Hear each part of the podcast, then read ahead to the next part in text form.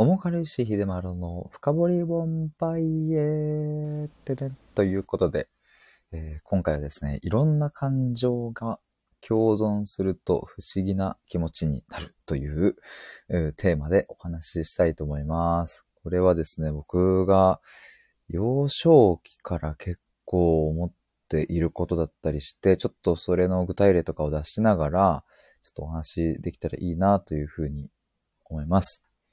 えーっと、改めまして、えー、ひでです。えーっと、このチャンネルでは、対話と考えることを大事にしている僕が、日々疑問に思ったことや言葉の背景について、えー様々な角度から探求、深掘りしていく配信をしています。っていう、最初の冒頭の挨拶もですね、ちょっと昨日考えてみたりしてですね、この感じでいきたいと思います。今まではあの、ちょっとライブの時とかは、あの、あまりこういうこともしてなかったんですけれども、まあ、ちょっとアーカイブ残そうかなと思いながら、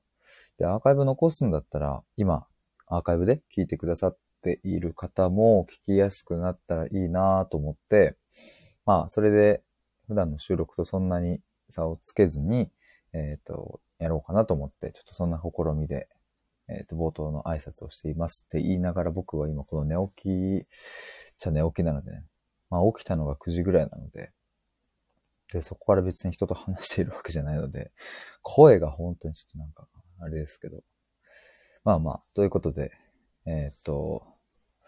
本題2の前に、ちょっとお知らせがありまして、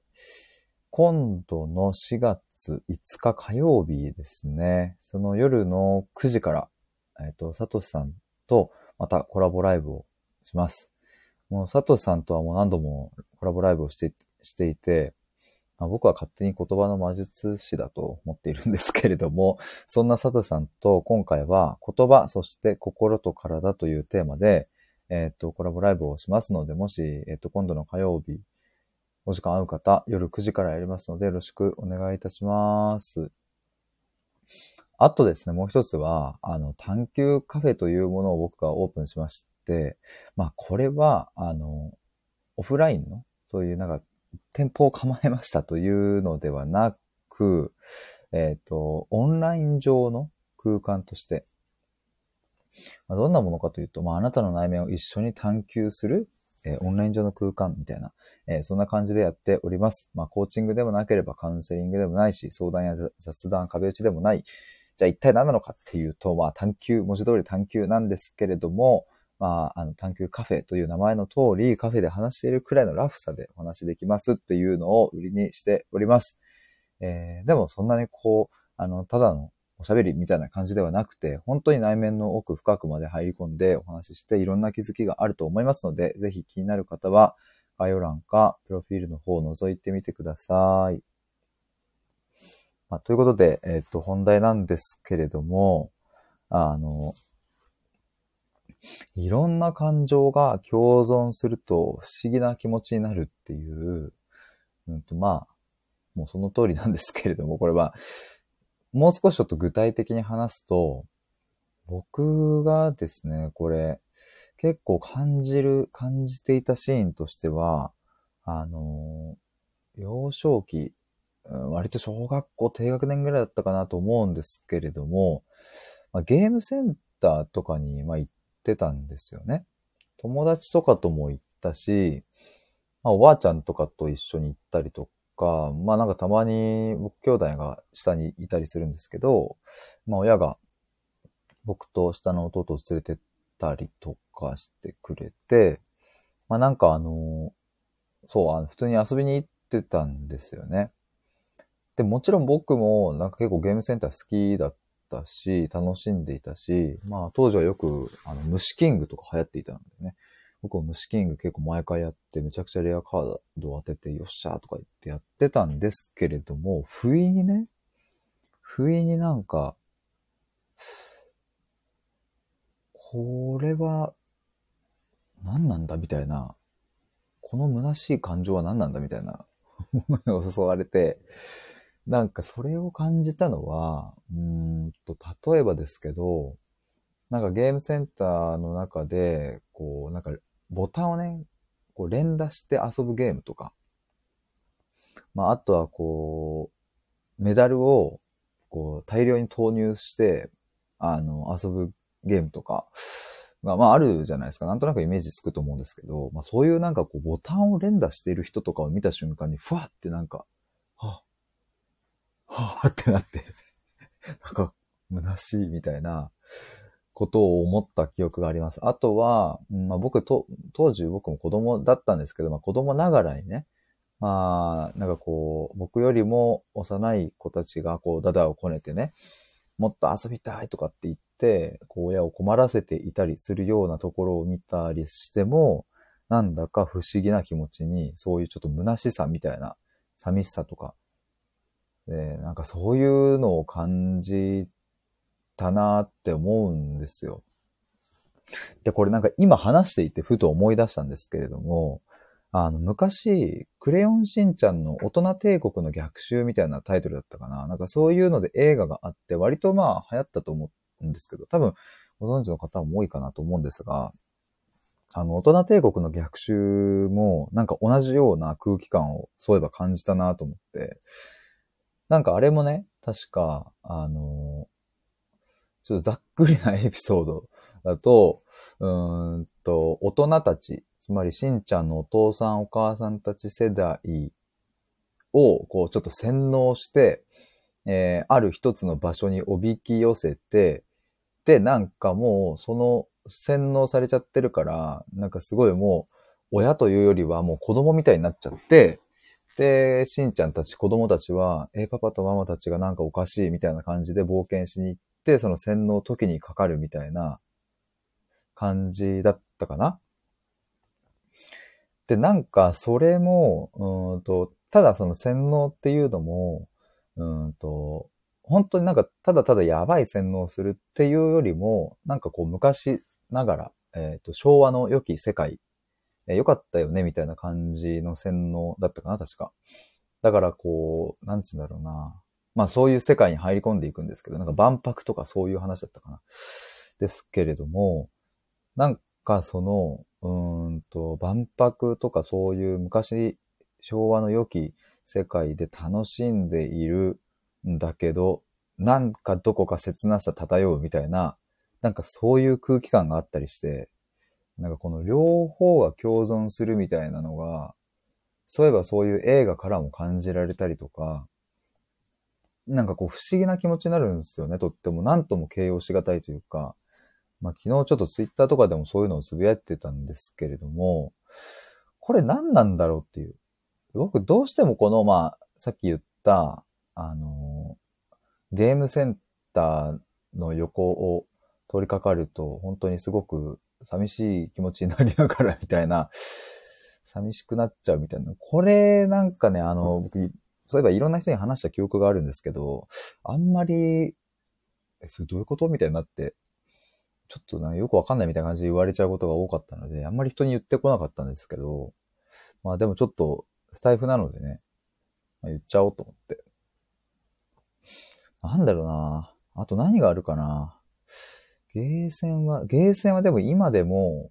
なんかそのショッピングモールの中に入ってるゲーセンとか一人、いや、そう一人で行か行かないけど、なんかその一人で通りかかった時とか感じる瞬間はあるんだよな。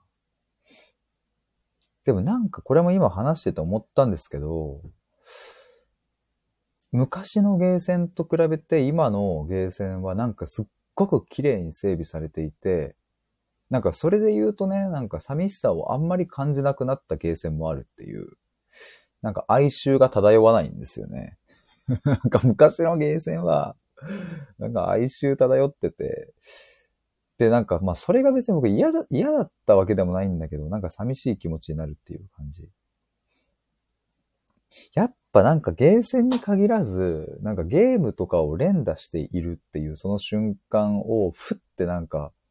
客観的に見てしまって、うわ、今なんかこの人間が人工的に作られた、しかも人間が作った人工物に踊らされてるわ、みたいな、すっごい冷めた感じのになっちゃうんですよねって言いながらこの前 兄貴たちとマリオパーティーしながら僕もめちゃくちゃ連打してたんですけどね。そういうの不思議なんですよね。どうすか？こういうのなんか、ないかななんか昨日僕ツイッターにつぶやいたのが、なんか、あの、嵐が去った後の静けさみたいな。で、その時にこう、すごい嵐の後って快晴になるじゃないですか。で、風もないし。で、快晴でむちゃくちゃ気持ちいいんだけど、でも、シーンとしてる、この、うーん、なんとも言えない寂しさ。ちょっとこう、ざわっとする感じとか。なんかそういう空気感。これはね、なんかこう、感情をうまく説明できないんですよね。あ、波平さん、こんにちは。支度中のため潜って聞かせていただきます。ありがとうございます。今日なんかほんと僕の変態的な部分の なんか話かもしれないですね。なんか、ゲーセンがちょっと虚しいみたいな話をしていました。切ないみたいな。時の人さん、おはようございました。過去形になってますが。あー、なんかね、いや、おはようございます。め、めぐみさんって言うんですかね。どうすか？なんか、めぐみさんもなんかこ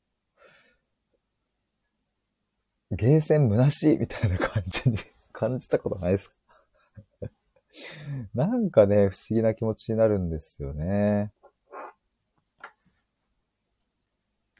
あ、もちゃさん、感情が渋滞中ですか？バンバンバンバンバン、おはようございます。ちら、あの、ちょっと、そう、なんか、これなんでこのそもそもの話になったかっていうと、あの、おととい3月31日まで、あの、対話コミュニティっていうのをですね、僕3ヶ月間運営してきて、で、昨日は4月1日じゃないですか。で、まあ昨日になって、まあその、前日まで動いていた Slack っていうチャットがですね、動、まあ動かなくなってっていうか、それは動かないんですけど、終わったので。で、そうすると本当になんか不思議な気持ちになって、こうなんか、昨日まであんなに、あ、だから、あれだわ、廃墟みたいな感じ？急に廃墟になった感じっすね。だからその、例えばさ、よく肝試しとかで行くようなさ、病院とかさ、学校とか廃墟になってるみたいなとこあると思うんですけど、なんかそこも別に今となっちゃ廃墟だけど、それはなんかとある瞬間までは賑わっていたというか、うんね、人が普通に通っていたっていう場所じゃないですか。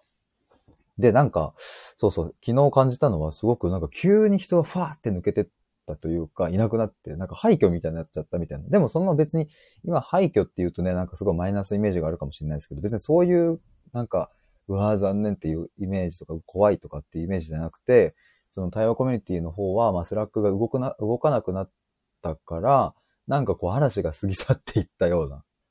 だからなんかすごく天気は晴れてるんだけど、でもなんか風もなんもないし、雲もないから、なんかちょっとどこか虚しさがあるみたいな、寂しさがあるみたいな、その二つの感情が共存してるなみたいなことを、二つでもないのかなでもなんかそんなことを思った時には、そういえば僕ってなんかこれこういう感情昔から感じていたなっていうことを思い出したりして。で、今でも感じる、そのなんか不思議な感情の一つとしてゲームセンターっていうのがあるんですよね。なんかあそこはね、独特な空気感があるというか、なんだろうね。なんか人間が人間じゃなくなるみたいな感じの空気感がなんか寂しかったりするのかな。とかっていうのを僕今まであんまり人には言えなかったんですよ。こんなこと言ってたら気持ち悪って思われるじゃないですか。でもなんかもう別に 気持ち悪くていいかって思って。えー、っと、なめへさんおはよう、な、めぐみさんおはようございます。時の人さん、最近はネットやテレビや実社会があまり面白くなくなってきました。ああ、でもそれはわかりますね。ね、なんかあの、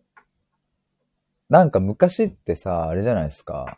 あの、もうちょっと謎に包まれていたというか、例えば僕 UFO とかさ、あとなんだろうな。まあ、お化けはあんま好きじゃないな。怖いから。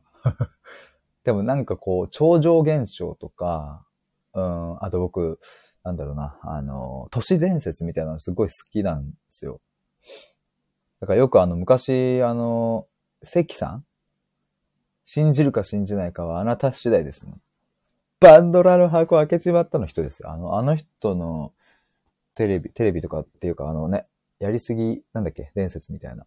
あの好きだったっすけど、なんかさ、今はそういうのとかも、なんだろうな、もう全部 Google で調べたらこれ嘘じゃんとか分かっちゃうとか。まあでも逆にね、なんかそういう都市伝説的な本はね、もっともっとこう深まっているとかあるかもしれないですけど、なんかね、どんどんクリーンにクリーンになってきた感じは確かにありますよね。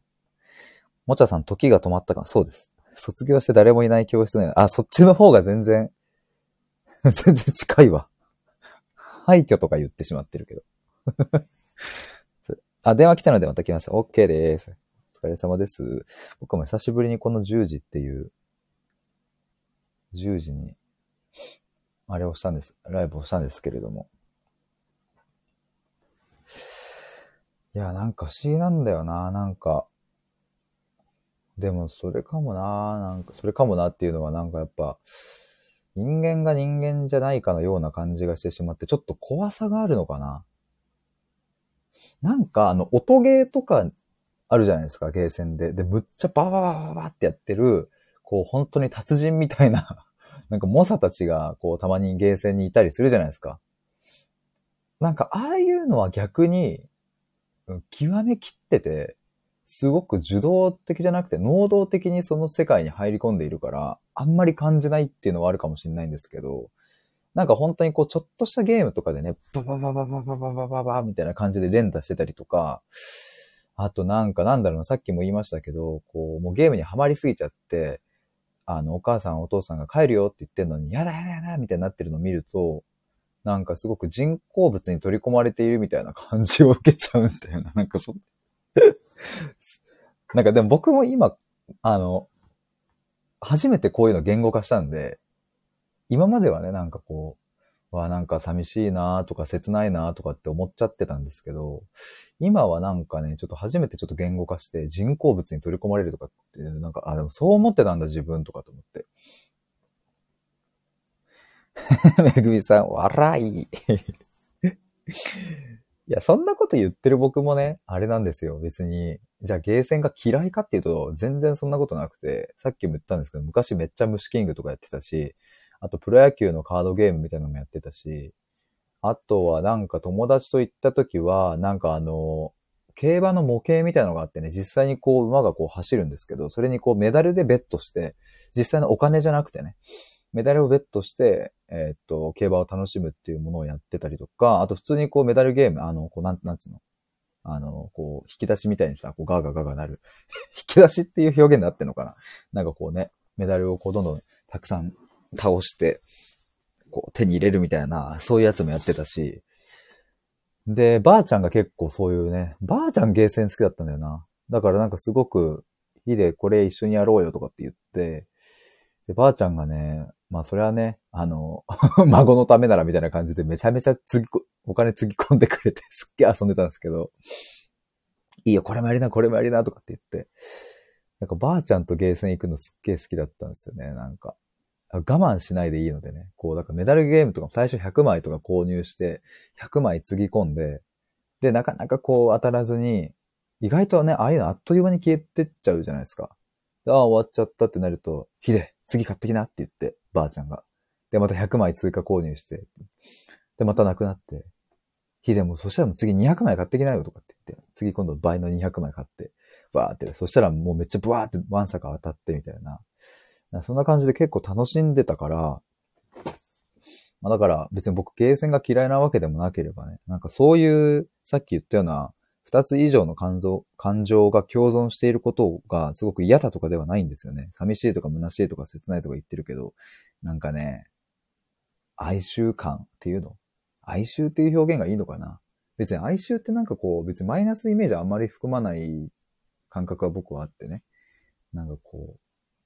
う、エモさもあるし、なんか味わい深さもあるし、でもなんかどこかこう漂うみたいなね。あの感じがね、割と好きだったりするんですけど、まあだから今でも、今でもというか、うんと、こうレトロ系の喫茶店とか好きだったり、あとこう綺麗な飲食店よりもやっぱね、汚い、まあ汚いっていう言い方いいのかわかんないけど、あ、よく昔あのトンネルズの番組で汚トランっていうのあったと思うんですけど、あんまり有名じゃないんかな。まあその、ミシュランと汚いレストランを多分掛け合わせたみたいな、汚トランみたいな、汚いお店にこそ美味しい店があるみたいな感じだったかな。やっぱあの汚さみたいなところがすごく好きだったりするんだよな。よくまあ僕も大学時代の友達と飲んだりしますけど、例えばなんか赤羽とか中野とか、まあそういう街並みにあるような、あと有楽町とかね、なんかこう赤ちょうちんがあるみたいな感じのそういうお店が好きだったりして、うん、逆にこう、今風、今風というかなんか、なんというか、うんと、チェーン店の、まあ綺麗な居酒屋さんみたいなとこだよりはね、なんか、そっちだとちょっとこう、若干、うん、なんか、いいんだけど、テンションは上がりきらないみたいなね。やっぱね、この汚い飲み屋さんに、で、なんかこう、ずっと昔からやってる、こう、おっちゃんが、いらっしゃいみたいな感じの、で、奥さんと一緒に切り盛りしてたりとかね、そういうのがいいんだよなって今言いながら思ったけど、やっぱこう人がやってる感なのかななんか、ちょっと今解明されてきたぞ、この謎な感情が。なんかやっぱゲーセンってすごく人工物感があるけど、じゃあなんかまあゲーセンに近いとこで言ったら、例えばこうお祭りとかってこう金魚すくいや、こうヨーヨーすくいとか、まああとなんか型抜きとか、こう射的とか、なんかいろいろそういうゲーム、お遊びはあるけど、まあ、ぶっちゃけあれもお金をこう使って、でね、当たるかもわかんないくじ引きを買ってみたりして、なんか割とね、こう、なんか残念な瞬間もあるんだけど、私なんか割に合わないみたいな価格の時もあるんだけど、でもなんかあれ全部楽しいよなって思うと、まあ結局人がやってんだよなっていう、そういう温かみみたいなのがあるからなのかな。でも祭りは祭りでね、あの全体としてあの空気感、やっぱこれもね、いろいろ両方な感情が入り混じるんですよね。すごく楽しくて賑やかで、なんかこう異世界みたいな感じなんですけど、やっぱりふとね、日常にこう溶け込んでいる祭りから離れた時に、離れたっていうかちょっとこう距離を置いて俯瞰してみた時に、あ、これってなんかすごく、うん、ずっと続くわけでもないし、なんかこの盛り上がりの裏には、なんか、ちょっとドヨンとした感情が流れてるなって思う時があったりして。まあ、祭りもね、結構その、割とこう、ね、なんかいろいろこうグレーなゾーンとかもあったりして、多分まあいろんな人とかがいるだろうし、集まるだろうし、だからそういう場所だから、なのかなとも思ったりするんですけど、やばい。なんか、すみません。皆さん聞いてもらってありがとうございます。なんか、いや、これちょっと今自分で話してていろいろ解明されてきた感じがあってすげえスッキリしてきたんですけど、なんかやっぱ人の手が入っていたり、そこに温かみがあるって感じられるものだった時って、それは純粋にそう受け取るんだけど、やっぱゲーセンとかそういう人工物になればなるほど、ちょっとそれが感じられないまあ、ゲーセンも言ってしまえば人間が作っているんだけど、結局のところその機械に、まあなんか踊らされている人間みたいな感じで見ちゃうから、だからなんか切なさとか募ってくるんだけど、あんまりそうだな。でも今飲み屋の例とかも自分で話しててやっぱ思ったな。すごくもう全国にあるような、もう大きなチェーン店とかだと、そう、でもそこまで行っちゃうと結局マニュアルでみんな、みんな、まあもちろんそうだけど動いてるから、なんかそこに人間味は感じないんだよな、やっぱ。っていう。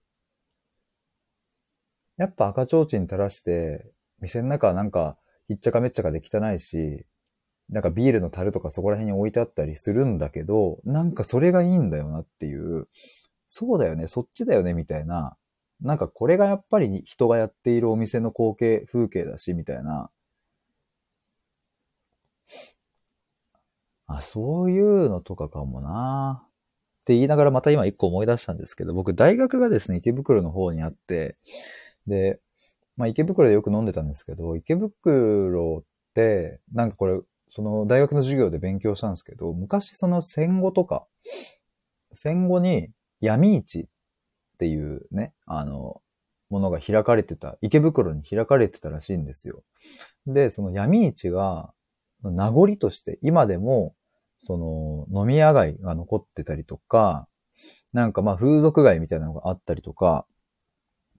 なんかそういうのがね、闇市の名残であるっていうのを勉強して、実際にそこの通りとか行ってみたんですけど、やっぱいい感じなんですよね。でもいい感じなんだけど、でもちょっと怖さみたいなのもあるんだけど、まあわかりやすいとこで言えば新宿の歌舞伎町みたいな感じかな。なんかこう若干こう漂う、なんか怖さみたいなのもあるんだけど、でもなんかそこでやってる飲食店、居酒屋さんとかに入ってみると、すごく、うん、温かみがあるというか、人間味があるというか、そういうのも思い出しましたね、なんか。だからゲーセンはそれで言うと逆、逆方向に行ってるから、だから不思議なんだろうな。時の人さ、めぐみさん。人間らしく自然体が一番いいのかもしれませんね。本当にそう思いますね、なんかね。それなのかもってなんか自分で なんかベラベラ話しながらやっとこさ気づきましたよ、なんか。そういうことだったのかっていう。いや、これ僕ね、本当にさっきも何回か言っちゃったんですけど、なんかね、こういうのって、すごくこう、え、何言ってんの？みたいに思われちゃいそうで、なんか、え、そんなこと思ったことないわとかってね、なると別にそれ自体も話が終わっちゃうから、あんまり人に言ってこなかったんですけど、まあ財布だったらいいかなと思って、なんかそういう自分の、なんか、まあ、変な、不思議な、うん、気持ちとか、そういうのをちょっと言ってみたんですけど、でもなんか、ちょっと解明された感じはある一つっていう。まあその実、いろんな感情が共存するっていう、まあシーンだけで言えばね、例えばその、まあ結婚式とかってね、あの、父親は娘が結婚しちゃうとさ、嬉しいけど悲しいみたいな、まあそういう感情とかもあったりすると思うんですけど、まあここで言うね、僕が言ってたのって、なんかこう、もうちょっとこう複雑な感じだったんですよね。なんか、お父さんが娘を思う愛情があるが、ゆえに、いやー、もう、嫁いちゃうのかみたいな、寂しいよみたいな感じのとかはすごくわかりやすいと思うんですけど、なんかね、こう、ゲーセンで感じる切なさみたいなのって、どうしようもこうしようもなんかこう、前例があんまりないというか、なんかこう、僕の中でそういう話も聞いたことないから、どうやって説明すればいいのか全然わかんなかったんですけど、なんか今、あっち行ったりこっち行ったりベラベラ話しながら、なんかすごくたどり着いた感じがあって、あの、聞いていただきまして本当にありがとうございました。本当に良かったな、なんか。でもね、他にもね、こういうシーンがすごくあるですよね。ふと思い出したりするんですけど、なんだろうね。やばい、なんかもう一個ちょっと変な、これちょっと言おうか迷ったんだけど、ちょっと言っちゃおうかな、あの なんかあの、この前、兄貴と兄貴の彼女と僕と僕の弟4人で、まあ、兄貴宅でね、あの、すき焼きパーティーみたいなのしたんですよ。で、みんなで飯食って、で、まあ、その後にこう、マリパ、マリオパーティーしようぜって言って、スイッチのマリオパーティーをみんなで楽しんでた時に、こう、まあ、ミニゲームとかをこうしてて、むっちゃおもろくて、めちゃめちゃ爆笑して、僕久しぶりに爆笑してたんですけど、その爆笑してる瞬間に、あれ？この時間っていつか終わってしまうんだよな、みたいな、その、いつかどうせ死んでしまうから終わるんだよな、みたいな。なんかやばいよな、自分で言っててやべえと思うんですけど、なんかね、その爆笑しながら頭がそっち側に行ってるみたいなことが起きたんですよね。でも、いや、これくれぐれもですけど、楽しいんですよ。間違いなく。楽しくて、その、それに何の疑いの余地もなくて、ないんですけど、なんかね、ふっとこう、頭の、その裏側というかね、端っこの方にすっげえ感じている部分があって、なんかそれがね、ちょっとまた不思議でたまらないんですけれども、なんかそういう虚しさもあるのかな。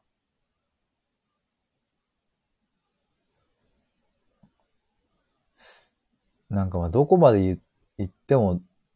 そうまあ、ストレートにはどうせね、人間はいつか終わってしまうからな、みたいな。でもなんかそれが別に、なんかこう、マイナスに働いてるかっていうと別にそんなこともなくって。まあ、かといってじゃあプラスに働いてるかっていうとそんなこともなくて、なんかまあ両方あるよね。両方っていうか、うん、なんかそのどっちでもないんですけどね。まあなんか不意にやってくるこう、寂しさみたいな感じなのかな。僕はその感情が嫌いとかでは全くないので、いいんですけれども、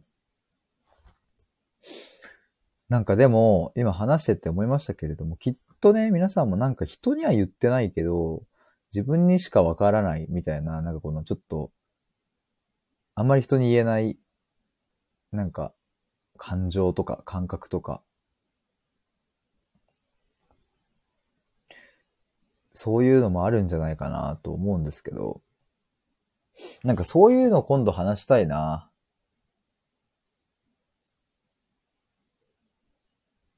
なんか誰にも言えないけど、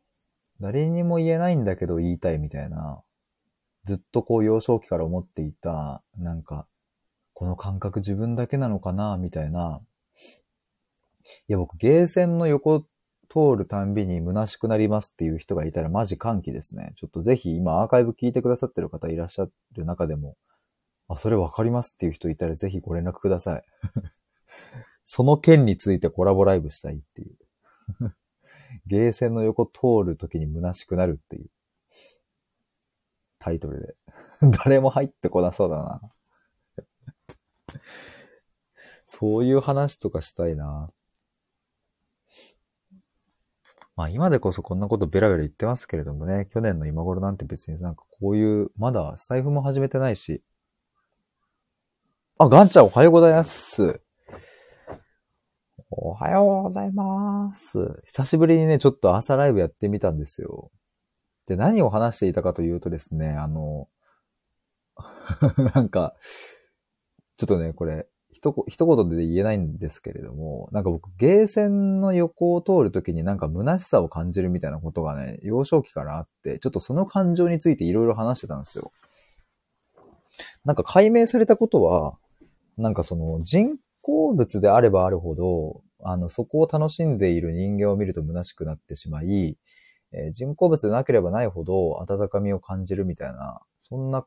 感じで今のところなんかこう話が進んでいて、だからその一つの例として、なんか、全国どこにでもあるようなチェーン店の居酒屋さんで飲むときって、なんかどこか、こう、機械感というか、切なさを感じるんだけど、なんかこう、赤羽とかね、赤羽って、まあ、東京のね、そういうあの有楽町とかそういうちょっとこう昔ながらのみたいな街並みで、えー、飲んでる時って、店の中汚いし、はっちゃかめっちゃかなんだけど、なんかお店のマスターのなんか温かみを感じるみたいな、なんかそういうのあるよね、みたいな話をしてましたね。ガンちゃん、そうなんだ。ゲーセンに入るとその感情はなくなるんですか？あー あの、あれ、質問していただいてありがとうございます。なんか、いや、二、二パターンあるかな。一人で、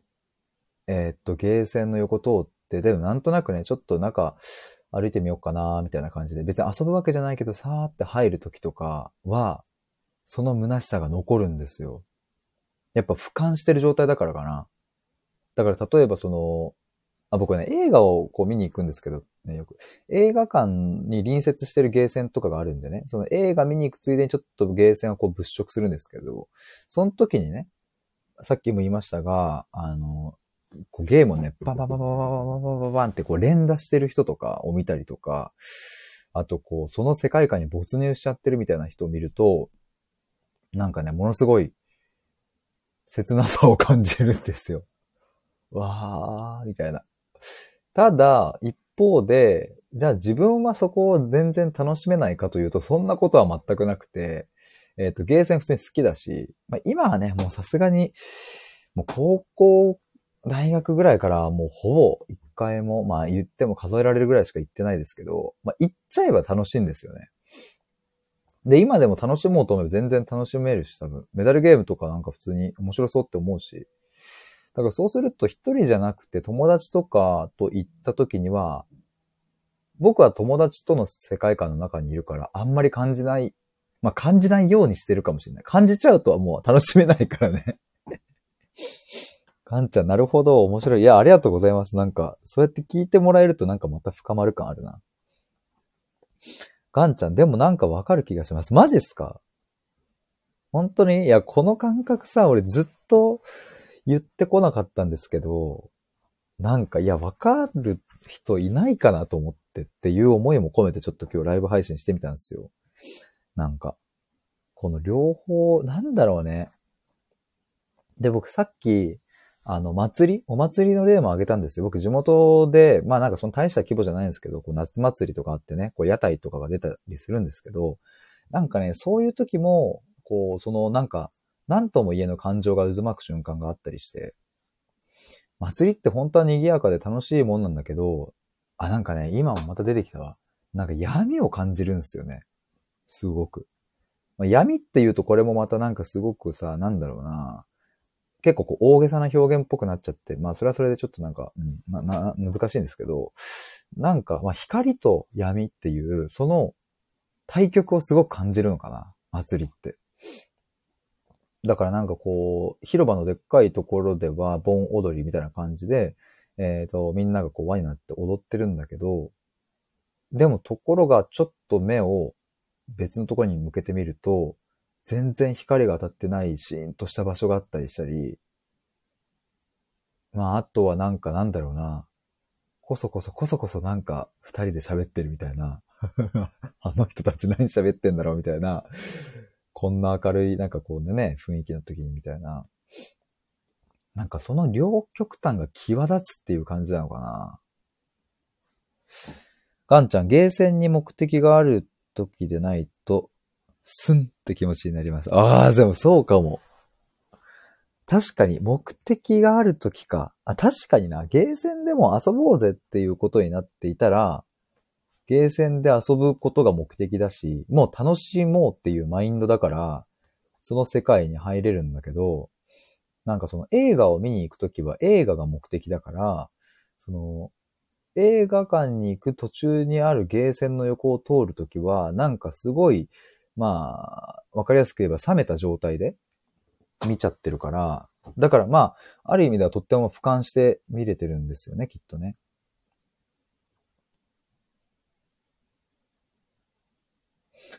それあるな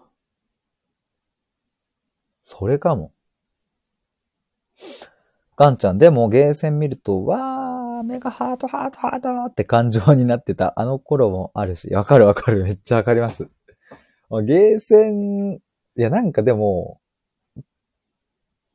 今のゲーセンと昔のゲーセンちょっと違くないですかっていう、僕感じるんですよね。わかんない。地元によるか。でも多分、僕年齢的にも、多分ガンちゃんが僕の、えー、数個上ぐらいかな。数個、あ、僕の兄貴となんか前話しましたよね。僕の兄貴と同い年ぐらいかみたいな話してましたもんね。だからなんかその世代の人たちが、僕も兄貴とゲーセンなんか行ったかな。行ったかもな。その世代の人たちのこうゲーセンの感覚と、それこそ今のうんと、10代の子たちが遊んでるゲーセンのその雰囲気って多分ね、違う気がするんですよね。なんだろうな、やっぱね、今ってすごく綺麗になりすぎちゃってる感じがあって、なんかゲーセンってもう少し、まあそれこそ汚さもあったし、なんかこうヤンキーの溜まり場感もあったし、で、まあ僕はあんまりそういう、なんか喧嘩とか好きじゃないと嫌いだし、なんかもうそういうの嫌だから、怖いし、あんまり近づかなかったけど、なんか近づきがたい人たちとかもいたんですよね。あ、なんかあの人たちに目つけられたらやばそうみたいな。だから逃げるみたいな感じもあったんだけど、今あんまそういう感じもないから、なんか違うだろうなっていう。ガンちゃん、あー、心が通わない感がゲーセン離れさせたのかな。確かにそれありそうだな。なんか僕はさ、まあ、さっきもこれ何度もこの例で恐縮ですけど、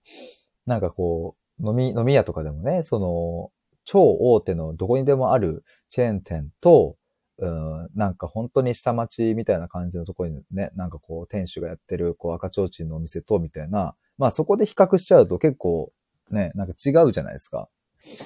なんかこう、心が通う。まあ、そのチェーン店がじゃあ心通ってないかっていうと、なんかまあそれもまた別の話になってくるんですけど、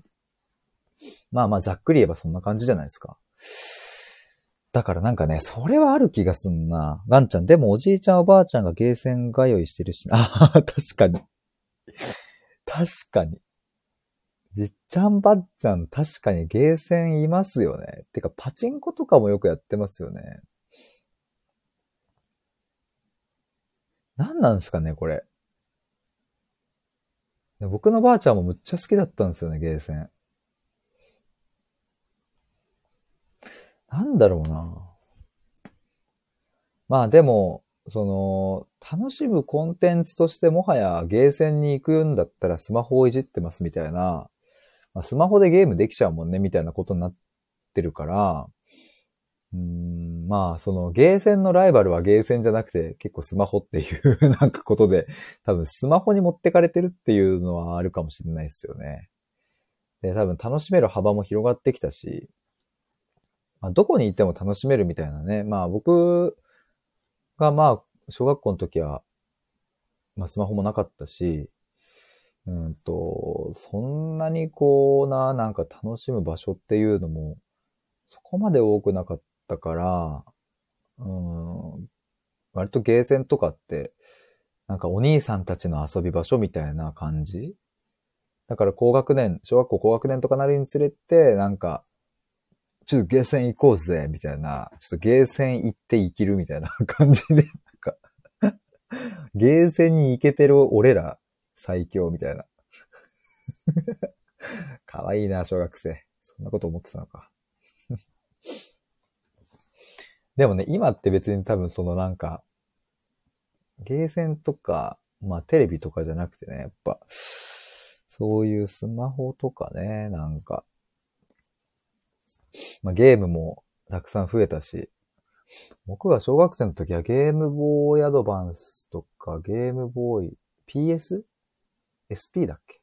とか。あ、DS と SP がですか。SP とか DS とかね、あったな。そこら辺までやってたかな、DS とかまでは。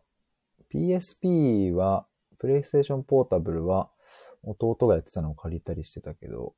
まあその辺からもうゲームとかもしなくなったな。まあ野球、野球部だったのでね、野球の方がまあ忙しいか、忙しいっていうか、まあそっちだったので。そんなこともあってね、ゲームとかはやってなかったけど、うーん。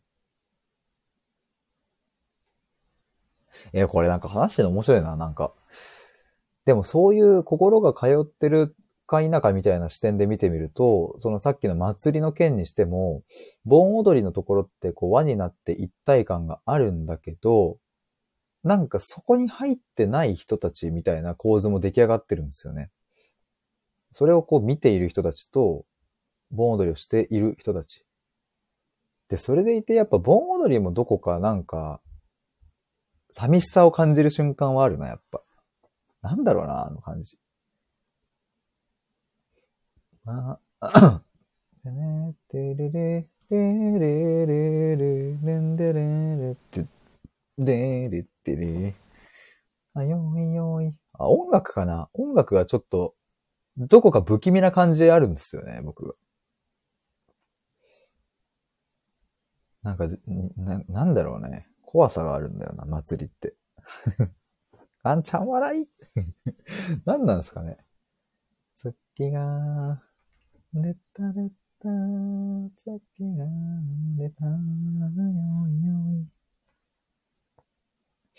ナミヘさん、ゲームはほぼ皆無です。マリオもすぐクリボーにやられて死ぬって。いや、クリボーにやられるのは割と、もう本当に何もできてないっすね。だってクリボーってあの一面の最初に出てくるやつじゃないですか。もう。あ、別にずっと出てくるけどさ。最初からいる本当に雑魚キャラじゃないですか。ただ横移動するみたいな。クリボー。あ、でも昔なんかクリボーのキーホルダーとか持ってたななんだろうな、マリオのキーホルダーめっちゃ集めてたな。なんだっけあれ。すげえ気になる。ちょっと調べよう。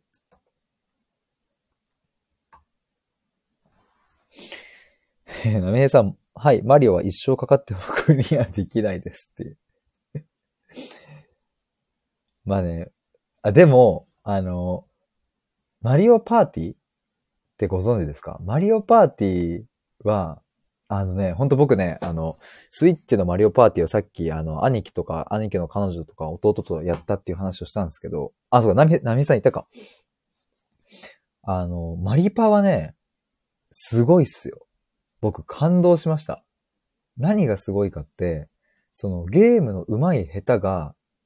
反映されないんですよ。まあ、多少はね、その、多少はありますよ。その連打の速さとかさ、そういうゲームもあるから、まあ多少はあるんだけど、あの、みんなね、均等で行くときは行くんすよ。そのなんか、勝負とかが。あれすごいなと思った。だって僕らみんなこうゲーム、そのマリオパーティーやるの初めてだったんですけど、4人ともね。その4人がこう、うまいこと拮抗してね、すごい白熱したんですよ。で、多分、多分っていうか、そのゲームの上手さで言ったら多分弟とかの方がね、そのなんかこう、戦闘ゲームとかいっぱいやってたし、こう、器用なんですけれども、でも僕がその弟にこう勝てちゃう瞬間もあったし、で、その兄貴の彼女さんなんて多分ゲームとかほぼやんないけど、その彼女さんが活躍する瞬間もあったりして、あれはうまくできてんなぁと思いましたよ。さすが任天堂。だから、波平さんもね、あの、クリボーにやられてしまう波平さんも、あの、マリオパーティーは絶対楽しめます。なんか記憶力使ったりとか、判断力とか、タイミングとか、なんかそっち方向で作ってるから、あんまり難しい操作とかないんですよね。あれほんと感動したな。だから家族で楽しめる。だからこう、波平さんが多分1位になるっていうことも全然あり得る世界だから、超楽しいと思う。波平さんみんなでポテチ食べながらマリオ、マリオカートやったみたいです。マリオカートもやりましたね。マリオカート懐かしい。マリオカート超懐かしいですね。DS でもやったし、あと、あれなんだっけ？ゲームキューブとかだっけ？あれゲームキューブにあったよね、確か。友達ん家でやった記憶あんな。なめさん、あ、やってみたいですね。っていうことですね。やってみたいっすよねっていうね。え、結構ね、あの、みんなでゲームやるのは楽しいっすよ、本当に。爆笑が生まれるっていう。マジ最強って感じ。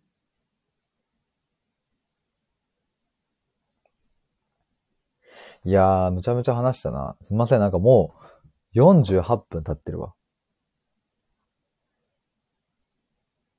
ちょっとじゃあ、あの、50分になったら終わりにしたいと思います すいません、皆さん聞いていただきましてありがとうございました。で、あの、さ、最後になりますが 急に、急にあれなんですけど、あの、今度の僕、あの、4月5日にですね、あの、サトシさんっていう方と、ご存知か、前あの、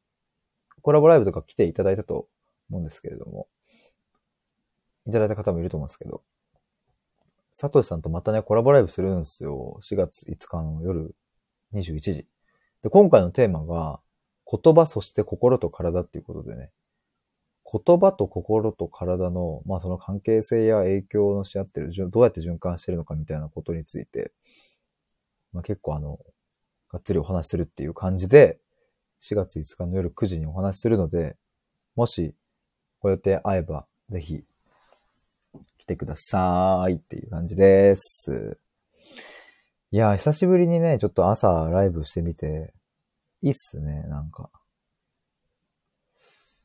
僕朝とかマジ超久しぶりだったんですけど、ちょっと、これからね、あの、その、さっき言ったように3月31日 ?3 月いっぱいで僕あの、対話コミュニティっていうのが終了したんですよ。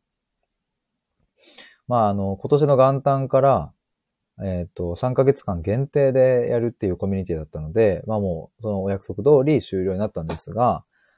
あの、そっち、その活動もね、今終わって、もっともっと自分の、あと個人としての活動も広げていきたいなと思うし、まあ、スタイフも更新の頻度とかで言ったら去年とかバンバンやってたけど、最近はそうでもなくなっていたから、もうちょっとこうライブやったりとか、収録出したりとか、まあいろいろとこう皆さんとお話ししたりとか、なんかそういう時間がもっと作れたらいいなと思っているので、まあ僕の今の心持ちとしては、できれば毎日朝9時とか10時ぐらいから、まあちょっと今回はね1時間近くやってしまいましたけれども、30分とかね、時間を区切って、こうあんまだらだら喋らず、うんと毎日やりたいなとかって思ってるんですよね。心持ち的には。だからその、朝それを僕もやって、よし、スタートみたいな感じで、そう、今サラリーマンではないので、なんかこう、どこか、どこかでね、スイッチをこう入れるみたいな、ルーティンを作りたいなと思ってて、まあ、それでこう、なんか、朝の皆さんお仕事前とかに、一緒にこう、なんか、ライブで、こうやってお話できたりしたら、なんか僕も一緒にこう、よし、スイッチ入れようみたいな感じになるかなと思ったので、今、そんなことをちょっと、企んでいたりします。だから、毎朝9時から、えっ、と、ライブをやりたいという心持ちでいますという逃げ道をたくさん作ってる状態で終わりにしたいと思います。ガンちゃん朝ライブ嬉しいです。マジですか？本当に？あ、ちょっとその一言ですごく、より あ、本当に？なんか、あ、マジですか？や、やる気になったぞ。え、ちょっと、ありがとうございます。え、それ聞けてよかったな。あ、本当っすか？マジっすか？ちょっとやった嬉しいわ。嬉しいですって言われるの嬉しいですね。え、ちょっと頑張ろう。まあ、って言ってね、明日できるかはちょっとわかんないですけど、でも、やりたいっていう気持ちが85倍ぐらいになった。マジで。ちょっと頑張りますわ。なんか僕もその、毎朝、まあ、何分だろうな、30分だな。30分以内で、えー、っと、テーマ決めるときもあれば決めないときもあって、適当にぐだぐだ喋るときもあればパキッと喋るときもあるけど、なんか時間固定とかでやってもいいのかなと思ったりもしております。ということで、すいません、もう52分になって回ってたわ。以上にて終わりにしたいと思います。ガンちゃん。で、スタイフ離れ仕掛けている私が言うのもありですか？めっちゃおもろいですね。僕これですっげえ嬉しくなって、毎朝これで朝ライブスタートできてやったと思ったら、気づいたらガンちゃんがいなくなってたとか、めちゃめちゃおもろいっすね、それ。いや、でも嬉しいって言ってもらえるのが嬉しいので、僕としては本当にありがたい言葉ですよ。ありがとうございます。ではでは、なみえさん、ガンちゃん、ありがとうございました。最後まで聞いていただきまして。ということで、今回はいろんな感情が 共存すると不思議な気持ちになるというテーマでお話しいたしました。アーカイブ聞いてくださってる皆さんもありがとうございます。ガンちゃんあざした。バイバーイ。バイバーイ。